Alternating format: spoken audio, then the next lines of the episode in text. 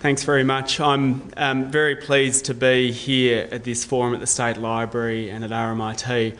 Um, it is my first official engagement since election day, and it's a pleasure to be having that here. It's um, I'm not yet quite official as a member of parliament, though. They apparently there are a few other seats somewhere around the country that have been a bit more important to finalise than this one. Um, but hopefully by the end of the week I will be, and I can stop the um, uh, practice at the moment of having to sneak into Parliament House on an unescorted visitor's pass and work out of an office next door to Bob Brown's that's got an ironing board set up in it. So I might, I'm on my way to being official. Uh, hopefully, this is a good first step. Um, it's also nice to be here. My first job when I moved over from Perth, where I in fact did my um, tertiary studies, my first first round of tertiary studies, was at the RMIT Student Union, working as an education researcher, um, and I wrote basically half of my thesis that was alluded to before, sitting in the various rooms in the State Library, taking advantage of the free internet and the like. So it's um, a lovely congruence to be uh, events to be here. Um, I will have to leave straight, pretty much straight away once I've finished um, speaking, which is a shame because the agenda looks pretty amazing. Um, but as I hope you'd appreciate, there's a, f- a fair bit going on in Canberra at the moment, about to go and jump on a plane, and I'm sure that half the room here is probably tweeting and checking your Facebook pages as, as I'm talking. And uh, I'm told that there's going to be a press conference at about two o'clock today, um, which people may or may not find interesting. Um, so you might just want to factor that into the agenda. Um, I'm also aware that there's um, many individuals and organisations here who are far more involved in the social enterprise sector um, than I am, and I'm not certainly not going to um, pretend to be able to meet your collective body of knowledge. But I would say that um, I think that the social enterprise sector is at a very exciting stage here in Australia, and including in places like Melbourne, with enormous potential for growth. And I think that forums like this really are essential for laying the creative foundations for the for the for the growth of the sector. And here in Melbourne, there are also in this electorate of Melbourne, there are a number of um, fantastic social enterprises like the Social Studio in Collingwood, which is a fashion design hub for refugees, and STREAT, the mobile street van teaching hospitality skills, and also the place where you'll find me, or certainly up till now, found me on most Saturday mornings down in the Social Roasting Company in Racecourse Road um, in Flemington. And I look forward as the new local member to being able to give my assistance in whatever way I can to developing some new and exciting social enterprises here. And one um, point that I want to return to at the end uh, of the speech is that I think the social uh, enterprise model and the creativity and innovation that are bound up in it are going to be pretty essential for meeting um, some of the big challenges that we're going to face during this century, not the least of which is climate change. But I thought I might just be perhaps a bit indulgent and um, reflect, if I can, a bit about the campaign that we ran and also what's happening up in Canberra at the moment. And uh, because I think it's emblematic about uh, to, and it highlights the importance of creativity and innovation. During the course of the campaign um, here in Melbourne, we had more money than we'd ever had before, but being in the Greens, that's not saying very much. Um, the, uh, but we knew from the beginning that the only way we were going to succeed was by running uh, a really grassroots campaign that prioritised creativity and innovation. Um, we set up suburb based groups throughout the electorate and decentralised the campaign and gave those groups of people autonomy uh, into how they wanted to conduct activities in their local area. And we saw some fantastic things that came out of that. Before I knew it, um, one group had printed up a stack of coasters and put them in pubs. And given that this is one of the youngest electorates in the country, um, getting uh, in a pub in the attention of university students was actually quite a good idea that I never would have thought of. Um, but we had a small group of people who did that. Others produced uh, bike trailers. Others were producing those uh, little keep cups that you can have for your, your coffee, uh, selling them to make a profit, which we use. And the best bit about them is that on the um, uh, the little ring of the keep cup, it says, uh, I'm another inner city latte sipping Greens voter. And they went like hotcakes. Um, again, not something I would have done, but it was fantastic to just devolve some of that creativity as much as possible down to the local level. And of course, we relied very heavily on social media during the course of the campaign. Um, I set up a Twitter account as a result of which I ended up having quite a few um, vote winning conversations over Twitter. Um, which at 140 characters or less per tweet is actually quite a challenge. Um, but um, uh, we did that. We had a Facebook site up and running that by the time of the campaign had well over 3,000 people um, on it for one particular electorate. And uh, uh, that kind of innovation got us where we are, and I think it's a real challenge for us now um, to think about how we might translate that into activity as a local um, electorate, how we might take the electorate online, how we might continue that creativity and that engagement that a lot of people are lacking uh, and the disconnection between people in the political world that I encountered during the course of the campaign was astounding. And I think one of the things that new technologies open up for us is the prospect of moving beyond the traditional newsletter that you get from your local MP in the letterbox that um, most people um, would probably like to think they read, but probably ends up in the recycling pretty quickly, to something a bit more two way and that encourages dialogue, which is, of course, one of the hallmarks of social media. Um, innovation too is going to be a bit of a, uh, a, necessary commodity federally because, as you're all aware, we're now in a situation where no one in the federal parliament, in either house, has a majority in their own right, and no one has absolute power.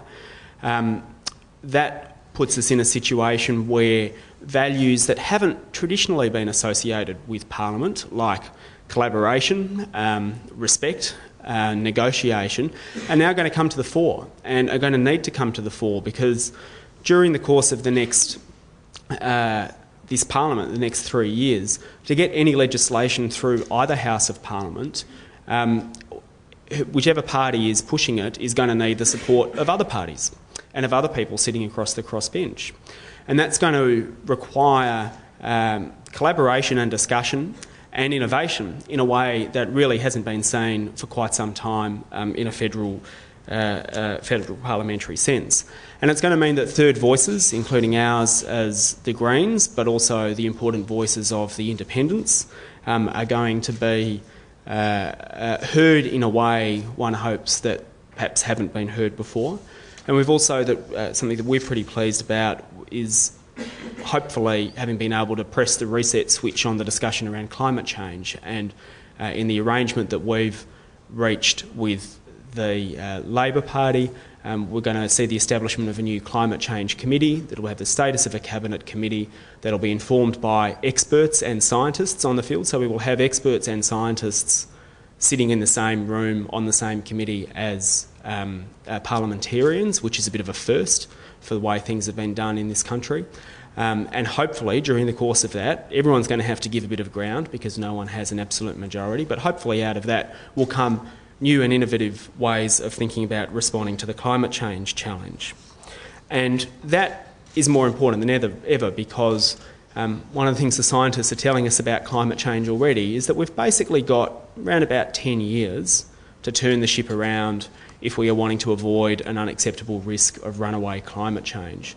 Um, and if you think about it, you wouldn't get on a plane if there was a 50% chance of it crashing or even a 30% chance of it crashing or perhaps even 10, 5% chance would be too much. Um, but the scientists are telling us that's exactly the order of magnitude of risks that we're taking with the planet unless we cut emissions by uh, a significant amount within the next decade. Um, how do we do that? How do we do that in such a complex, interconnected society? Um, on the one hand, there are many who say, well, we should let the free market reign. Um, but against that, you've got, uh, as in Nicholas, Sir Nicholas Stern's description, Lord Stern, he said that climate change amounts to the biggest market failure ever, and we've got to come up with a new way of thinking.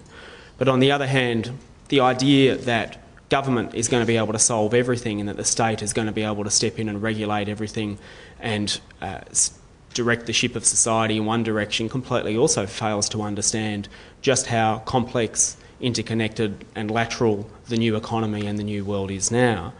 Um, and that's where I think that in tackling the climate change challenge, some of the ideas that you're going to be talking about today around creativity and innovation and social change are really going to intersect and are really going to come to the fore in new ways over the coming decades and, and indeed the century. And for me, I like to think that humanity's creative capacity is really, the, is really the central political question. It's an essential, essential element of any understanding of the political world. Political history is, in some ways, the a history of the various attempts to energise and create and control creative labour into particular channels and modes. And one of the things that the contemporary political examples that I've been referring to throughout my speech shows is just how much of this creative labour uh, amongst people is now happening in public, how we're using systems of interconnection and technology, and how immaterial labours that might have once been part of a private sphere, so values like care and cooperation and feeling and talking, are right now at the heart of what's sometimes been called the information economy. And this moment in time, I think, offers us enormous potential to take some of these things back out of the realm of profit for its own sake and instead turn these creative capacities into forces for social change and into something that's going to benefit the common good. And so, in the context of climate change, why not, for example, an open source collective plan to create and own a new renewable energy infrastructure? Why not the generation of multiple local electricity plants owned and run by streets and neighbourhoods? So, or social enterprises that will gather together the various grants that are on offer and help people retrofit their homes? Or groups of people who will make the solar hot water systems that will sit on top of the roofs of the houses in their own suburbs? Innovation must come to the fore in this period of tackling climate change. And we'll have to build new kinds of communities and think of the new ways to sustain them. Because we're also facing the biggest question that humanity has ever faced. How can we live sustainably within our limits and have a proper relationship to the natural world and to each other? And how do we do that while at the same time being more technologically connected than ever before? With these amazing new ways of relating and that can form the basis of exciting new communities. Perhaps it's also about making a small world closer as well as making a small world smaller.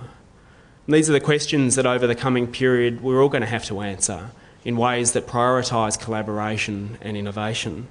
And there's no doubt going to be a fair bit of trial and error along the way, but it's a pretty exciting endeavour to be involved in, I think.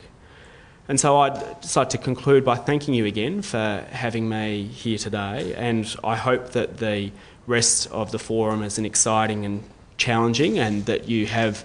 Uh, I wish you all the greatest success in establishing a social enterprise here at the State Library. It really is an exciting time when, especially in this area with the Wheeler Centre around the corner and the State Library and so many social enterprises getting up and running here in this electorate of Melbourne, and the intersection with ideas um, is, is extraordinarily exciting uh, for me. And I hope that I can do whatever I can over the next three years, pr- provided that we're not going to the polls again in a month. But stay tuned, two o'clock. Remember that, you'll find out. Um, provided uh, uh, uh, that we're not going to the polls, uh, it will give me great pleasure over the coming years to lend whatever support I can uh, to your very exciting and worthy endeavours. Thank you very much for having me.